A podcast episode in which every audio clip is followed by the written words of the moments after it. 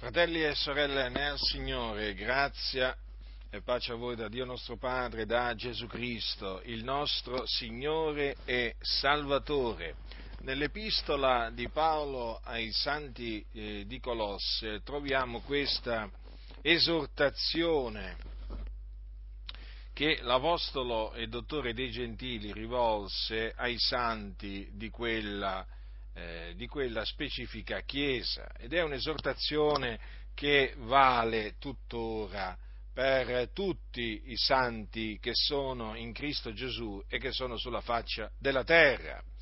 L'esortazione è questa, capitolo, eh, capitolo 2 di Colossesi a partire dal versetto 8. Guardate che non vi sia alcuno che faccia di voi sua preda con la filosofia e con vanità ingannatrice secondo la tradizione degli uomini, gli elementi del mondo e non secondo Cristo, poiché in lui abita corporalmente tutta la pienezza della deità e in lui voi avete tutto pienamente.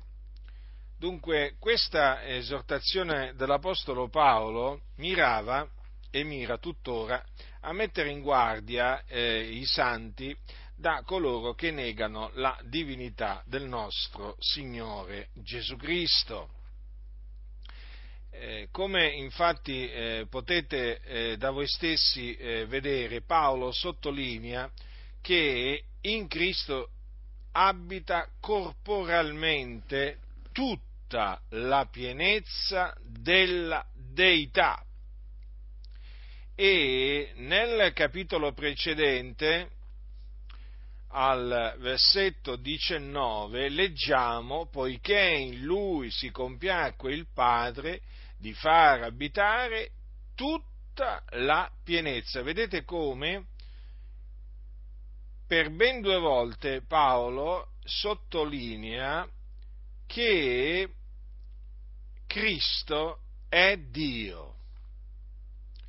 Attesta l'Apostolo Paolo la divinità di Cristo Gesù. Dice che in lui si compiacque il Padre di far abitare tutta la pienezza e dice che in lui abita corporalmente tutta tutta la pienezza della deità. Ora, questa messa in guardia da parte dell'Apostolo Paolo sottintende, e questo è chiaro, che c'erano coloro che con ragionamenti di sapienza umana, con ragionamenti filosofici, con eh, ragionamenti vani, tentavano di sedurre i santi, inducendoli a negare la divinità di Cristo. Ora, fratelli, guardate che le cose non sono cambiate. Ancora oggi molti negano la divinità di Cristo, cioè negano che Cristo è Dio, lo negano, rigettano la divinità di Cristo. E quindi noi dobbiamo badare a noi stessi dobbiamo vegliare affinché non cadiamo vittima di coloro che appunto con ragionamenti vani cercano di sedurre. Sì, perché quello che ancora molti non hanno capito è che esistono molti seduttori nel mondo È veramente ridicolo quello che sostengono tanti, secondo cui, appunto, secondo i quali tutti gli uomini sono figli di Dio. Cioè, quando noi consideriamo che la scrittura parla di molti seduttori che ci sono nel mondo, molti seduttori. E chi sono i seduttori? Quelli che cercano di sedurre con le loro ciance. E se cercano di sedurre vuol dire che sono portatori di menzogne, non di verità. E naturalmente tra questi seduttori ci sono quelli che negano la divinità di Cristo. Guardate che gli apostoli mettevano in guardia da quelli che seducevano. Vi ricordate per esempio Giovanni, l'apostolo, che disse nella sua prima epistola, vi ho scritto queste cose intorno a quelli che cercano di sedurvi? Ora, notate, gli apostoli prendevano carta e penna, come si suol dire, per mettere in guardia i santi da quelli che li cercavano di sedurre. In questo caso Giovanni li mise in guardia da coloro che eh, negavano che Gesù era il Cristo. Che poi negare che Gesù è Dio e negare che Gesù è il Cristo sostanzialmente è la stessa cosa perché? Perché chi nega che Gesù eh, è il Cristo nega anche che egli è Dio. E chi nega che Gesù è Dio nega anche che Gesù è il Cristo, perché il Cristo, come vedremo dopo, fra poco, il Cristo che doveva eh, venire nel mondo era Dio. Dunque, dovete considerare che l'amore degli apostoli verso i santi, l'amore di Cristo, li spingeva a mettere in guardia i santi da coloro che cercavano di sedurli.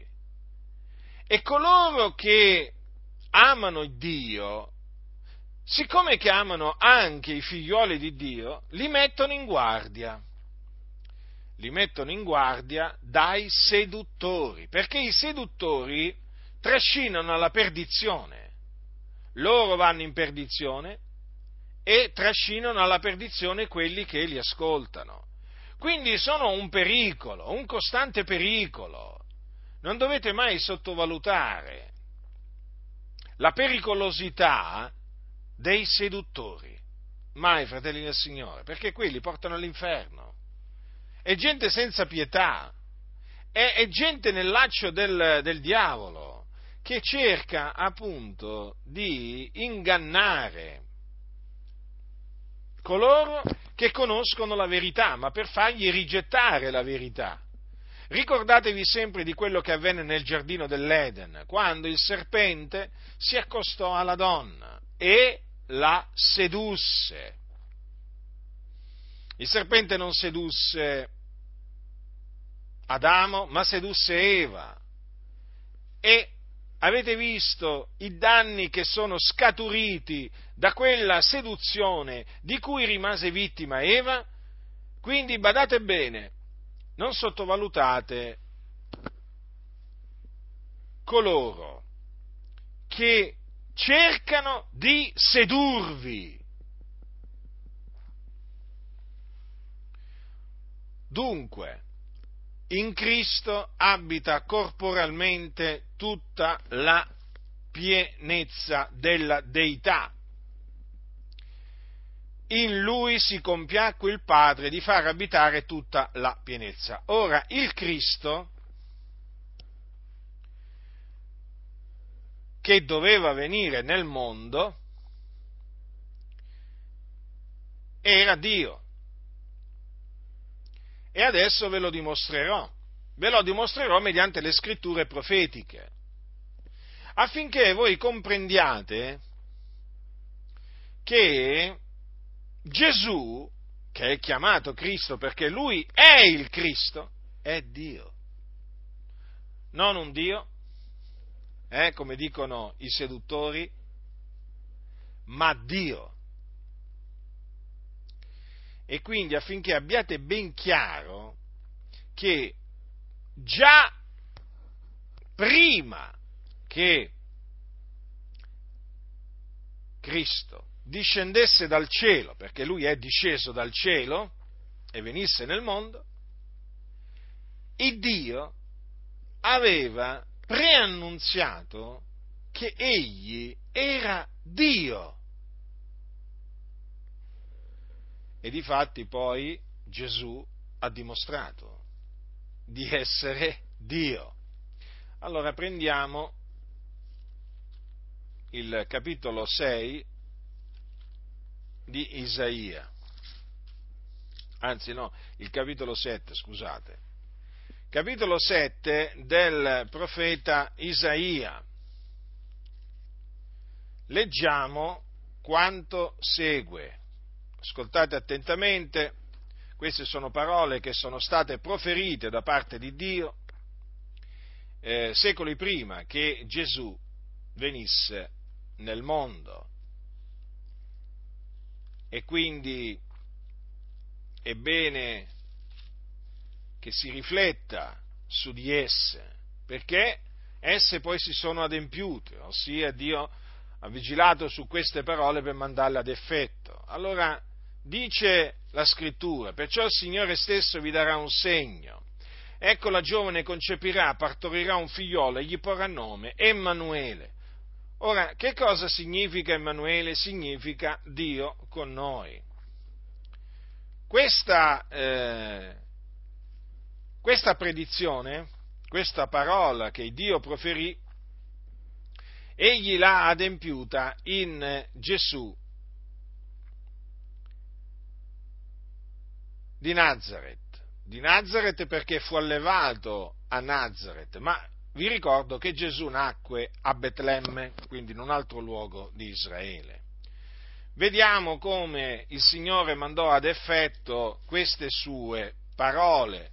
Naturalmente è evidente che da queste parole, già si, dalle parole eh, scritte in Isaia, si evince che il Cristo che sarebbe, che sarebbe nato, partorito da una giovane vergine, sarebbe stato Dio. Vediamo dunque come il Dio mandò ad effetto queste parole. È scritto così in Matteo. Matteo sapete che era uno dei dodici discepoli e anche apostoli di Gesù. Or la nascita di Gesù Cristo, capitolo 1 da versetto 18. Or la nascita di Gesù Cristo avvenne in questo modo. Maria, sua madre, era stata promessa sposa a Giuseppe e prima che fossero venuti a stare insieme si trovò incinta per virtù dello Spirito Santo. E Giuseppe, suo marito, essendo uomo giusto e non volendo esporla ad infamia, si propose di lasciarla occultamente. Ma mentre aveva queste cose nell'animo, ecco che un angelo del Signore gli apparve in sogno, dicendo Giuseppe, figliol di Davide, non temere di prendere te con Maria, tua moglie, perché ciò che in lei è generato è dallo Spirito Santo. Ed ella partorirà un figliolo e tu gli porrai nome Gesù, perché è lui che salverà il suo popolo dai loro peccati. Or tutto ciò avvenne affinché si adempisse quello che era stato detto dal Signore per mezzo del profeta. Ecco, la Vergine sarà incinta e partorirà un figliolo, al quale sarà posto nome Emanuele, che interpretato vuol dire il Dio con noi. E Giuseppe, destatosi dal sonno, fece come l'angelo del Signore gli aveva comandato e prese con sé sua moglie, non la conobbe finché ella non ebbe partorito suo figlio e gli pose nome Gesù. Dunque, Maria questa giovane di Nazareth, fidanzata ad un uomo della casa di Davide di nome Giuseppe, era rimasta incinta. Ed era rimasta incinta per virtù dello Spirito Santo, dopo che un angelo, un santo angelo del Signore, le era apparso e le aveva preannunziato appunto che lei avrebbe concepito e partorito il figliuolo di Dio, come vedremo. Allora, Giuseppe era un uomo giusto, non voleva esporla ad infamia, quindi in cuor suo si era proposto di lasciarla occultamente, di nascosto. Ma mentre aveva queste cose nell'animo, notate, mentre aveva queste cose nell'animo, il Signore sa quello che noi abbiamo nell'animo, quello che ci vogliamo mettere a fare, non solo quello che facciamo, ma anche quello che vorremmo metterci a fare. Mm? allora è chiaro che Giuseppe stava, eh, cioè, aveva in animo di fare una cosa che era contraria alla volontà di Dio.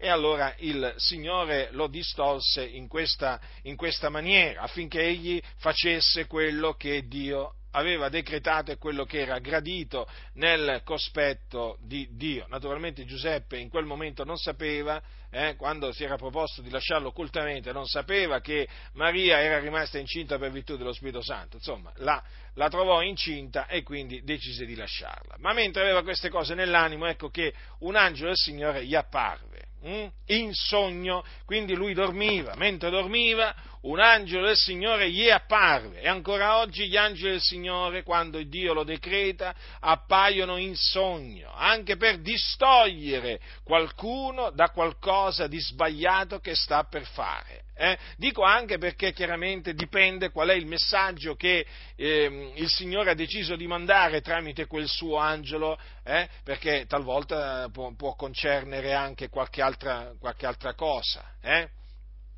Ora, eh, questo angelo del Signore eh, disse a Giuseppe di non preoccuparsi, eh, di non preoccuparsi, di non temere di prendere con sé Maria sua moglie. E il motivo era semplice, perché quello che era in lei genera- eh, mm, eh, generato era dallo Spirito Santo.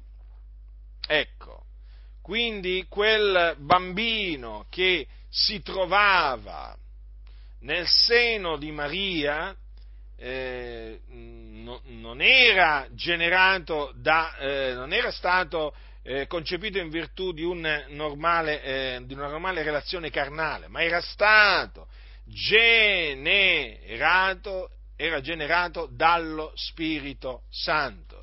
E difatti, quando l'angelo Gabriele andò eh, da Maria a Nazareth, leggiamo, leggiamo che eh, entrato da lei disse ti saluto favorito dalla grazia, leggo da Luca, il Signore è teco, ed ella fu turbata a questa parola e si domandava che cosa volesse dire con un tal saluto, e l'angelo le disse non temere Maria perché hai trovato grazia presso Dio, ed ecco tu concepirai nel seno e partorirai un figliolo e gli porrai nome Gesù. Notate che sia a Maria sia a Giuseppe fu detto come doveva essere chiamato quel bambino. Doveva, era un ordine di Dio che quel bambino eh, doveva essere chiamato Gesù, perché Gesù in ebraico Yeshua significa Yahweh salva, che poi noi pronunziamo Yahweh ma è il tetragramma, ricordatevelo sempre questa, questa è la pronuncia che poi hanno assunto gli ebrei, però eh, nell'originale il nome di Dio è il tetragramma. Allora, eh, quindi il nome eh, Gesù significa Yahweh salva e il nome di Gesù lo stesso nome che fu dato a quel bambino indica in maniera inequivocabile che egli era Dio. Quindi, se Gesù è il Cristo, è evidente che il Cristo è Dio. Allora, notate appunto come eh, l'angelo Gabriele disse a Maria, gli porrai nome Gesù. Poi gli disse, questi sarà grande e sarà chiamato figliol dell'Altissimo, il Signore Dio gli darà il trono di Davide suo padre, ed egli regnerà sulla casa di Giacobbe in eterno e il suo regno non avrà mai fine. E Maria disse all'angelo, come avverrà questo, poiché non conosco uomo? E l'angelo rispondendo le disse, lo Spirito Santo verrà su di te e la potenza dell'Altissimo ti coprirà dell'ombra sua. Perciò ancora il santo che nascerà sarà chiamato figliolo di Dio. Notate, fratelli, queste parole sono fondamentali per capire il concepimento miracoloso eh, di Gesù Cristo. È un concepimento che è avvenuto in virtù dell'opera dello Spirito Santo, perché è proprio lo Spirito Santo che ha generato Gesù. Cosa disse l'angelo? Lo Spirito Santo verrà su di te. La potenza dell'Altissimo ti coprirà dell'ombra sua.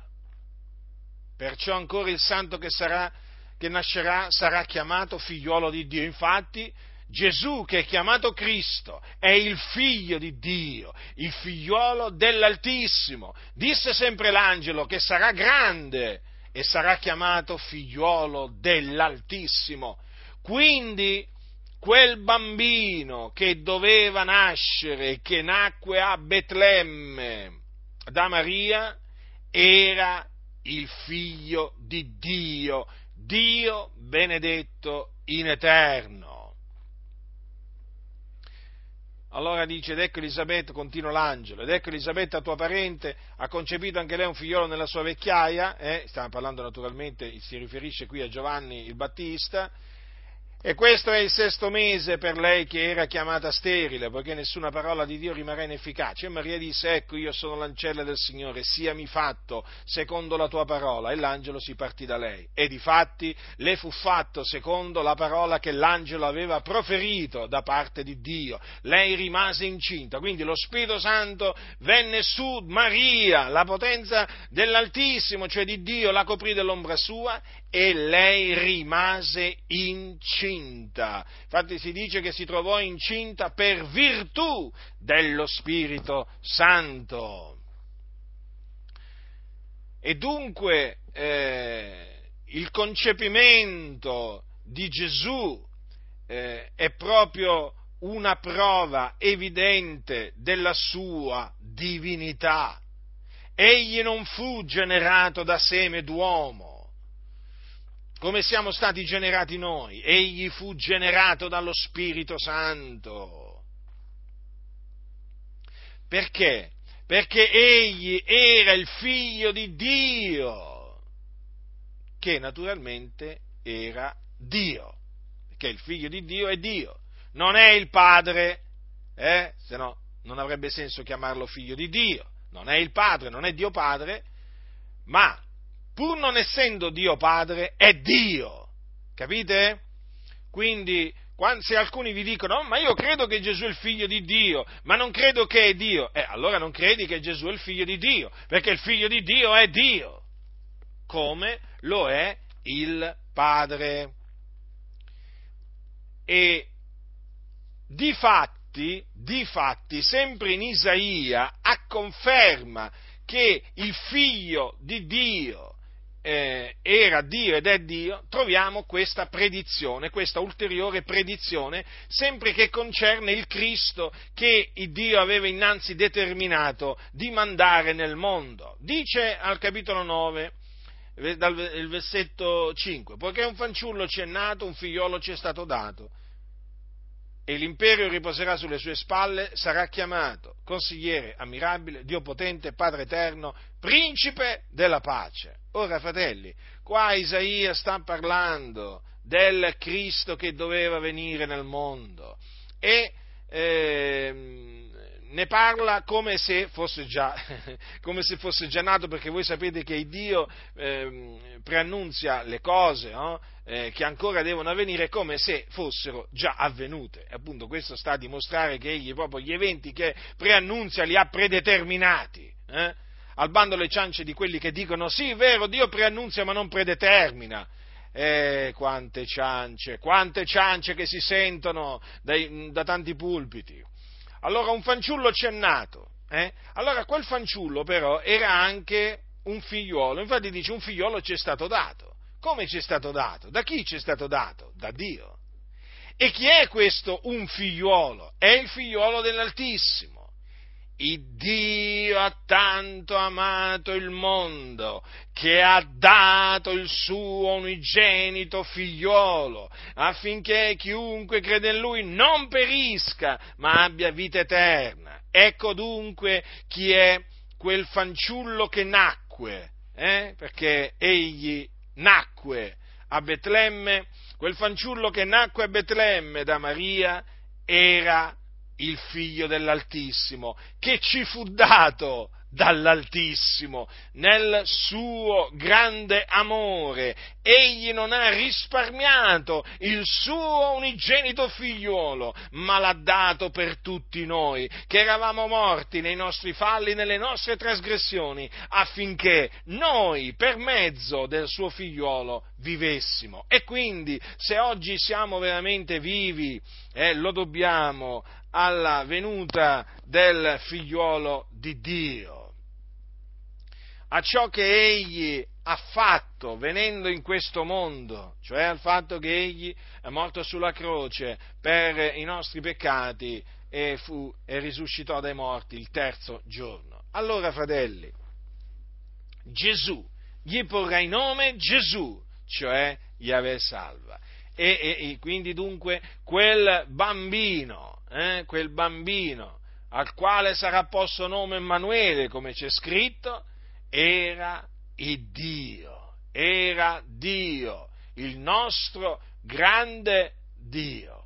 Era però il figliolo di Dio, eh? naturalmente non confondiamo, eh? non confondiamo il figlio col padre o il padre col figlio, eh? sono due persone distinte. Hm? Gesù disse infatti io e il padre siamo uno, ma disse siamo. Eh? Allora, a proposito di questa distinzione. È di fondamentale importanza conoscere quello che ha detto Giovanni, uno dei dodici, dei dodici apostoli.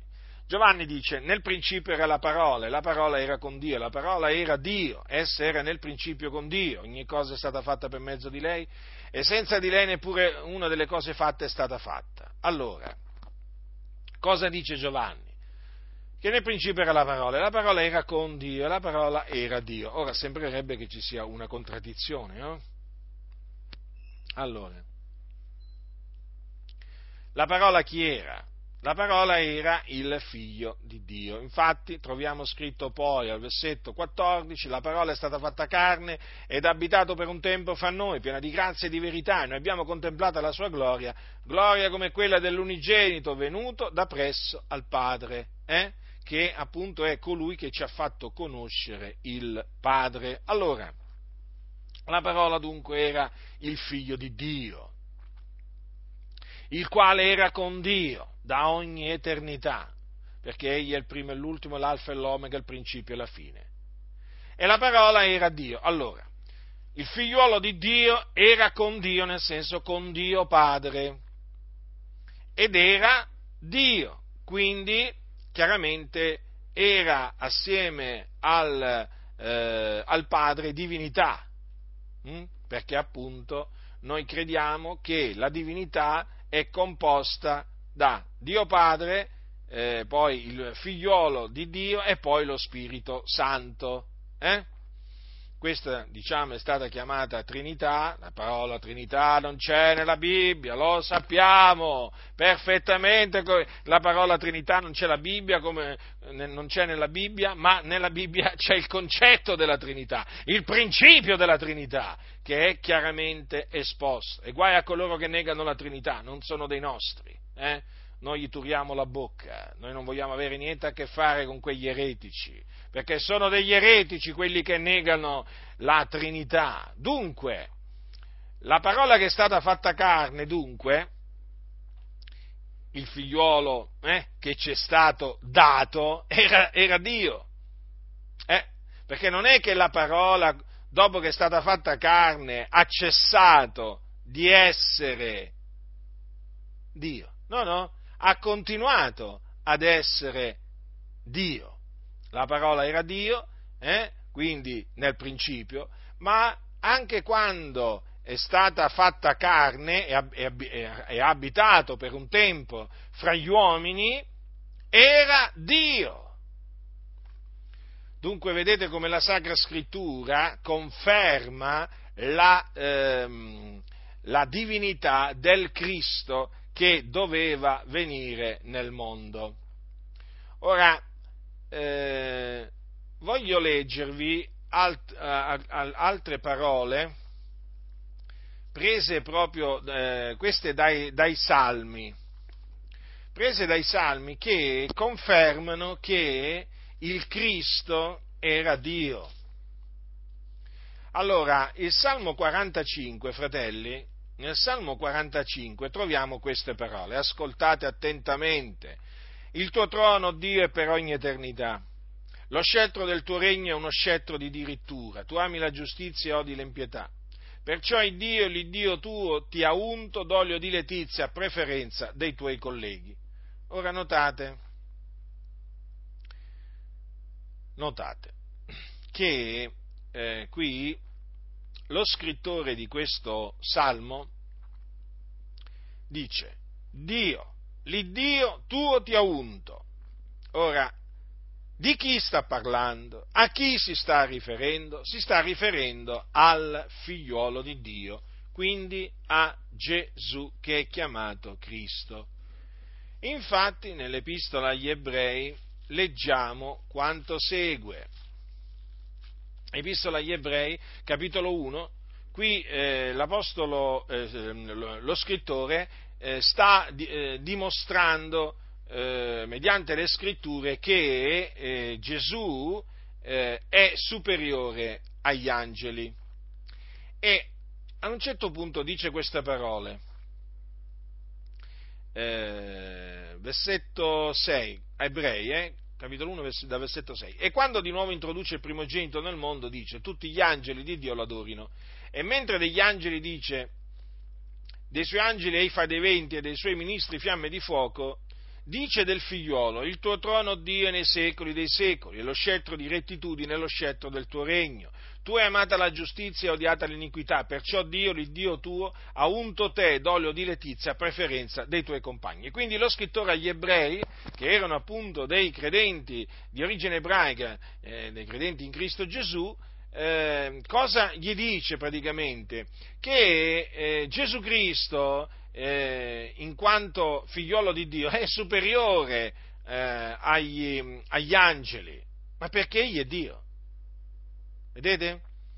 Cita proprio quel salmo, quella parte di quel salmo eh, che io vi ho eh, prima letto. Perciò Dio, l'Iddio tuo, ha unto te d'olio di letizia a preferenza dei tuoi compagni. Voi sapete che Gesù fu unto di Spirito Santo al Giordano dopo che uscì dall'acqua, dopo praticamente appena dopo essere stato battezzato eh, nelle, nelle, acque del Giordano da Giovanni il Battista o il battezzatore.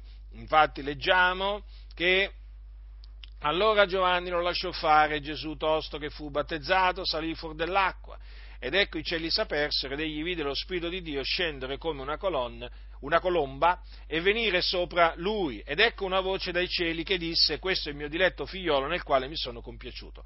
Ora fu in quella circostanza che Dio fu unto dall'Iddio suo. Ecco, fratelli nel Signore, vedete dunque come le scritture profetiche avevano preannunziato che il Cristo che doveva venire nel mondo era Dio.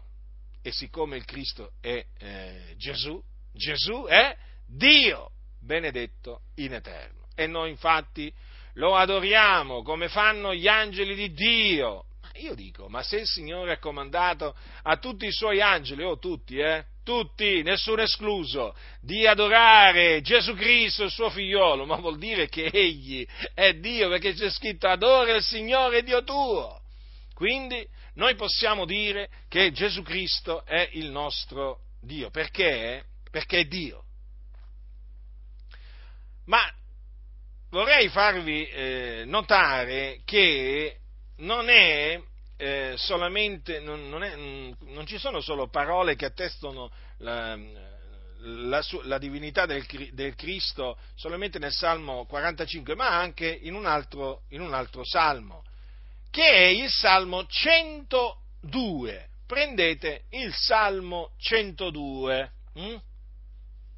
Ascoltate cosa, dice, cosa disse il salmista. Dal versetto 25, tu fondasti ab antico la terra, e i cieli sono l'opera delle tue mani. Essi periranno, ma tu rimani, tutti quanti si logoreranno come un vestito. tu li muterai come una veste e saranno mutati, ma tu sei sempre lo stesso e gli anni tuoi non, non avranno mai fine. Ora, uno leggendo queste parole, eh, leggendo queste parole, che cosa, mm, cioè, che cosa dice? Ecco, eh, chiaramente qui sta parlando, sta parlando, di Dio. Sì, ma lo scrittore agli ebrei, qua, mm, nella sua epistola, dice che queste parole si riferiscono ancora una volta al figliolo di Dio. Infatti, dopo aver citato quelle parole tratte dal Salmo 45, che vi ho letto poco fa, dice e ancora. Quindi, e ancora dice del figliolo. Questo significa.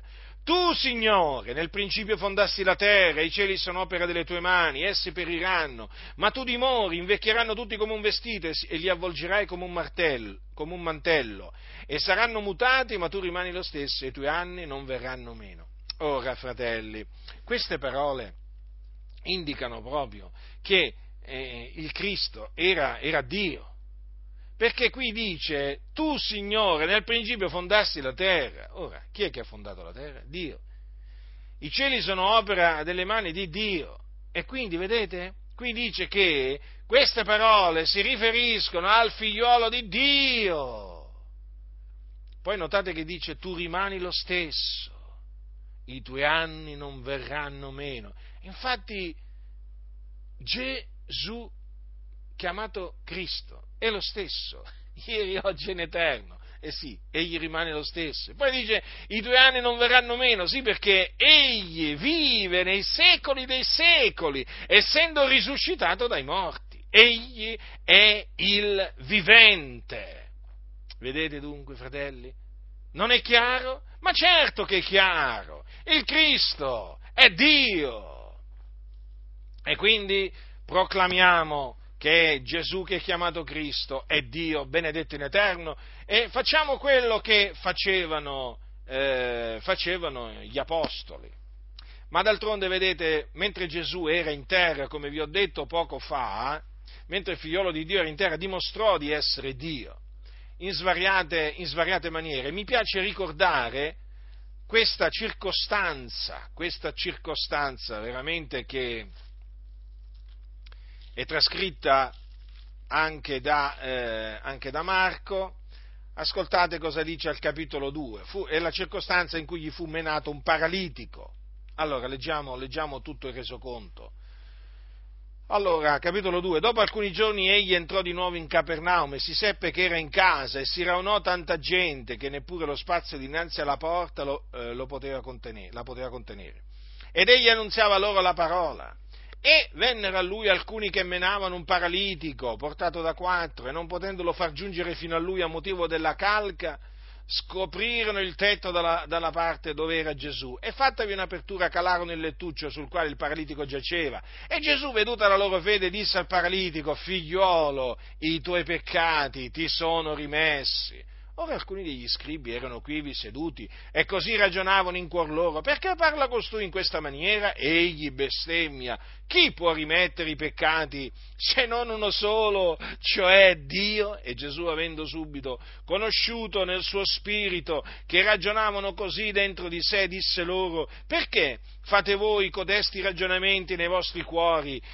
Che è più agevole dire al paralitico i tuoi peccati ti sono rimessi oppure digli levati, togli il tuo lettuccio e cammina? Ora finché sappiate che il figlio dell'uomo ha potestà in terra di rimettere i peccati, io te lo dico, disse al paralitico, levati, togli il tuo lettuccio e vattene a casa tua. Ecco lui si alzò e subito preso il suo lettuccio se ne andò via in presenza di tutti, talché tutti stupivano e glorificavano il Dio dicendo una cosa così non la vedemmo mai. Ora, chi può rimettere i peccati se non uno solo, cioè Dio? Ma avevano ragione, attenzione, avevano ragione nel dire che solo Dio poteva rimettere i peccati, ma avevano torto nel accusare Gesù di bestemmiare. Perché? Perché Gesù era Dio, lo avevano davanti e lui era la parola che era Dio fatta carne, ma non lo riconobbero perché non avevano occhi per vedere, non avevano orecchie per sentire, in quanto Dio non gliel'aveva dati, perché voi sapete che gli occhi per vedere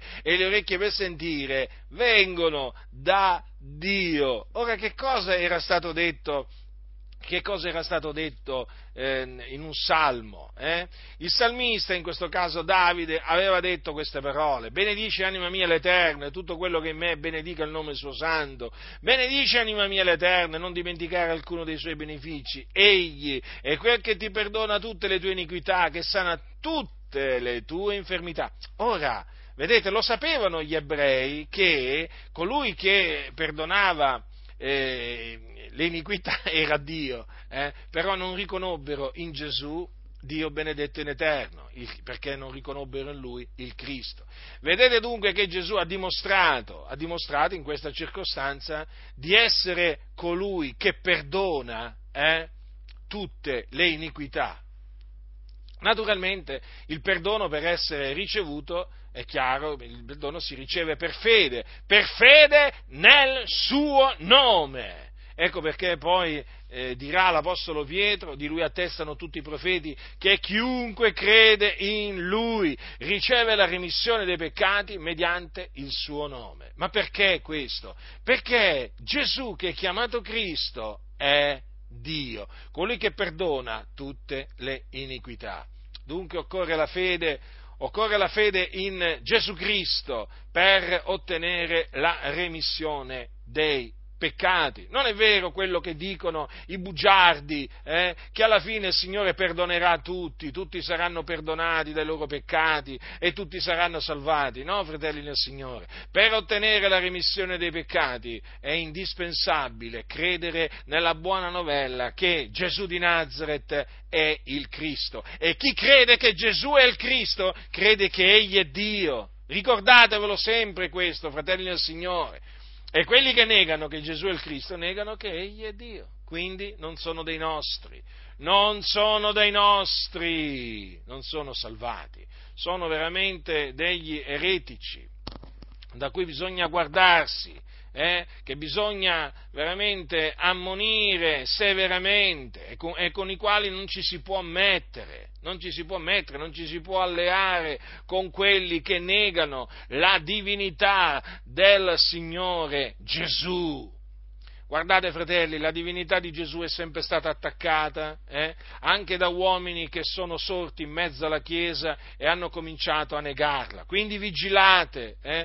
È vero, voi naturalmente vi aspettate che appena incontrate i testimoni di Geova questi vi dicono ah ma Gesù non è Dio, Gesù è una creatura. Lo so bene, quelli negano che eh, Gesù eh, è Dio, però state attenti perché in mezzo alla Chiesa sono sempre sorti, proprio così, all'improvviso eh, all'improvviso, proprio uomini che hanno cominciato a insegnare cose storte e perverse, tra le quali anche questa che Gesù non è Dio. Quindi dovete vegliare, vegliare. Sapete cosa significa vegliare? Eh? Allora io fatto, vi, spiego, vi, vi, spiego, che cosa significa vegliare o vigilare eh? con diciamo, una, un, qualcosa che diciamo, è avvenuto nella mia vita. Allora, io eh, ho fatto il militare, eh, ho fatto il militare e quando facevo il militare, stiamo parlando dell'anno, che anno era, 84-85, e quando facevo il militare nella caserma a Orvieto, eh, eh, la caserma Carro mh, di Orvieto, che poi adesso non c'è più, ehm, io naturalmente dovetti fare la guardia come tutti gli altri. Eh? E quando si faceva la guardia, sapete, non è che ci si poteva mettere a dormire, eh? non è che uno diciamo, andava, andava, a fare la guardia, si portava il letto e si, metteva, e si sdraiava sul letto. Eh? Anche se ci sono stati alcuni che sono stati presi mentre facevano la guardia, che si sono messi a dormire, ma poi sono stati severamente puniti, ma quelli non facevano la guardia. Ma chi faceva veramente la guardia, eh, io l'ho fatta la guardia e doveva stare attento doveva stare attento, soprattutto quando arrivava la notte, che praticamente tutti andavano a dormire, poi tu assieme ad altri, ad altri, ad altri soldati, diciamo così, eh, e dove, naturalmente dovevi, dovevi, fare la guardia per proteggere la caserma da eventuali attacchi mentre tutti gli altri dormivano. Ed è una cosa seria fare la guardia, non è mica un gioco, non è mica un gioco e dovevi stare attento, dovevi stare attento, è come se dovevi stare attento, non è che ti potevi distrarre, eh? dovevi fare la guardia. Allora, era una guardia armata, d'altronde io a quel tempo ancora non, non, a quel tempo ancora certe cose non le avevo comprese, come il fatto del non fare il militare, eh?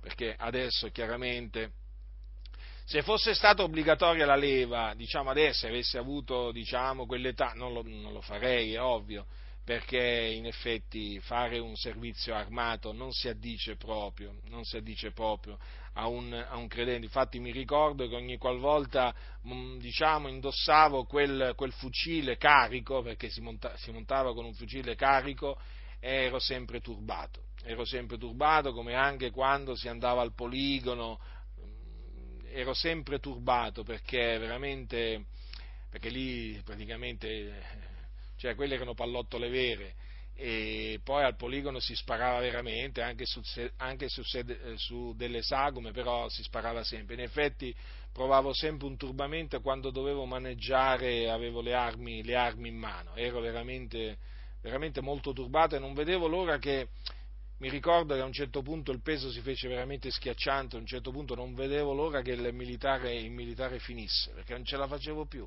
Era un peso che mi schiacciava in effetti, in effetti è, proprio, è proprio così, non si può andare a imparare la guerra. E quindi appunto vi ho, vi ho parlato un po' di questa diciamo, esperienza, mia esperienza di vita, per mostrarvi che cosa, per spiegarvi che cosa significa vigilare, vigilare. Sì, nella Chiesa ogni, ognuno è chiamato a vigilare e come anche a pregare. Perché, fratelli nel Signore, ci sono coloro che a un certo punto si mettono a insegnare cose storte e perverse. Tra queste cose storte e perverse talvolta c'è anche la, la negazione della, eh, della, divinità di Gesù Cristo. Ora costoro rimangono sedotti naturalmente dal serpente antico e cominciano veramente a fare discorsi proprio vani, discorsi discorsi perversi che hanno come fine quello di eh, annullare la divinità di Gesù. Ma sappiate che se uno, se uno diciamo, smette di credere che Gesù è Dio, smette di credere che Gesù è il Cristo, e chi smette di credere che Gesù è il Cristo non è, non è, non è più un figliolo di Dio, è un figliolo di ira, eh? perché chi crede che Gesù è il Cristo è nato da Dio. Infatti questo dice Giovanni.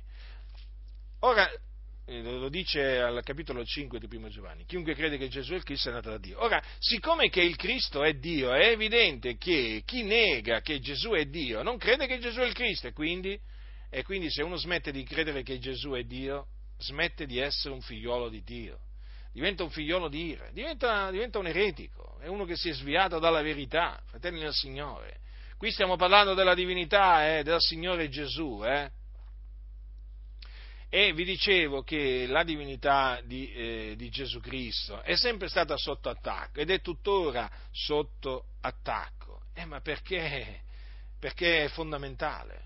Perché è fondamentale perché quando noi diciamo che Gesù è il Cristo, praticamente stiamo dicendo diverse cose, cioè chiaramente stiamo dicendo che egli è l'unto, ma appunto se andiamo poi a esaminare, a investigare le scritture per vedere, diciamo, eh, le caratteristiche dell'unto, dell'unto di Dio e troveremo che tra queste caratteristiche c'è questa, che egli era Dio. Eh sì, e quindi il Cristo che doveva venire nel mondo era Dio. È venuto nel mondo, Gesù è venuto nel mondo, il Cristo, quindi egli è Dio. È morto per i nostri peccati, secondo le scritture, fu seppellito, il terzo giorno risuscitò dai morti, apparve ai suoi discepoli e continua ad essere Dio. Infatti, vi ricordate, vi ricordate Tommaso, eh? uno dei dodici? Ricordate quando Gesù apparve ai suoi discepoli lui non era presente. Toma ha detto Didimo, allora eh, gli altri discepoli gli hanno detto abbiamo veduto il Signore, ma egli disse loro se io non vedo nelle sue mani il segno dei chiodi e, e, non, e, se non metto il mio dito nel segno dei chiodi e se non metto la mia mano nel suo costato io non crederò. Otto giorni dopo i suoi discepoli erano di nuovo in casa e Toma era con loro. Venne Gesù a porte chiuse e si presentò in mezzo a loro e disse pace a voi. Poi disse a Toma, porgi qua il dito e vedi le mie mani, e porgi la mano e mettila nel mio costato, e non essere incredulo, ma credente. Toma gli rispose e disse, Signore mio e Dio mio. Gesù gli disse perché mai veduto tu hai creduto, beati quelli che non hanno veduto e hanno creduto. Quindi Gesù Cristo è il nostro Signore, Gesù Cristo è il nostro Dio. E quello è quello che credevano anche eh, gli Apostoli. Paolo chiamò Gesù Cristo Dio benedetto in eterno. Infatti, parlando ai santi di Roma, disse, eh, Dio dico la verità in Cristo non mento, la mia coscienza me l'attesta per lo Spirito Santo, io ho una grande, io ho una grande tristezza, è un continuo dolore nel cuor mio perché vorrei essere io stesso anatema, separato da Cristo per amore dei miei fratelli, miei parenti secondo la carne, che sono israeliti, ai quali appartengono l'adozione e la gloria, i patti, la legislazione, il culto e le promesse, dei quali sono i padri, dei quali è venuto secondo la carne il Cristo, che è sopra tutte le cose, Dio benedetto in eterno. Amen. Dunque, vedete, Paolo riconosceva, d'altronde vi ho letto inizialmente le, le, le, delle sue parole tratte dalla sua epistola ai Colossesi, Paolo attestava in maniera chiara che Gesù Cristo è Dio e quindi lo dobbiamo fare pure noi. E poi anche, abbiamo visto anche Giovanni no? nello scrivere nella, eh, la sua epistola, no? ha attestato la divinità di Gesù dicendo la parola era Dio. Eh? poi ricordando per esempio anche quando Gesù disse ai, ai, ai, giudei prima che Abramo fosse nato io sono, non disse io ero, io sono stato, no, io sono. Chi è io sono? Chi è l'io sono? È Dio. Vedete? Sono tutte, tutte diciamo, parti della scrittura che attestano in maniera inequivocabile che Gesù, il Cristo, è Dio.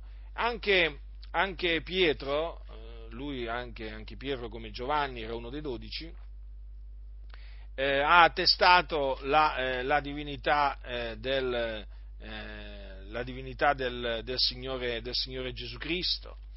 Quando disse nella sua epistola a Simon Pietro, servitore apostolo di Gesù Cristo, a quelli che hanno ottenuto una fede preziosa quanto la nostra nella giustizia del nostro Dio e Salvatore Gesù Cristo. Grazie e pace vi siano moltiplicati nella conoscenza di Dio e di Gesù nostro Signore. Vedete dunque? Il nostro Dio e Salvatore Gesù Cristo quindi non vi vergognate di chiamare Gesù Cristo Dio, perché Egli lo è, fratelli. Poi anche nel libro dell'Apocalisse ci sono vari, vari veramente passaggi veramente dai, quali, dai, quali, si evince proprio eh, che eh, Gesù, Gesù, Cristo è, eh, è, Dio. Quindi vi ho messo in guardia da coloro che eh, cercano di sedurvi eh, inducendovi a negare la divinità del Cristo. Vi ho dimostrato che Gesù, eh, il Cristo, è Dio e quindi dovete appunto eh, ritenere, ritenere fermamente la divinità di Gesù Cristo, che è fondamentale, fratelli del Signore, è fondamentale. Eh? Ricordatevi che quando si parla dell'Evangelo di Cristo si parla dell'Evangelo di Dio è così, fratelli, è, è così. Quindi che nessuno vi seduca, non vi fate ingannare da vani, da vani ragionamenti. E quando si presentano quelli che negano la divinità di Gesù, non importa sotto che nome si presentano, ammoniteli e turategli la bocca con le sacre scritture, che sia proclamato con franchezza in mezzo a questa generazione storta e perversa. Eh? e di questa generazione storta e perversa fanno parte tante, tante chiese protestanti ed evangeliche che oramai negano che Gesù eh, di Nazareth è Dio e che sia proclamato anche veramente in faccia a questi eretici travestiti da, da cristiani, sia proclamato con ogni franchezza, sì, ancora oggi, nel 2019, che Gesù, che è chiamato Cristo, è Dio, benedetto in eterno. La grazia del nostro Signore Gesù Cristo sia con tutti coloro che lo amano con purità incorrotta.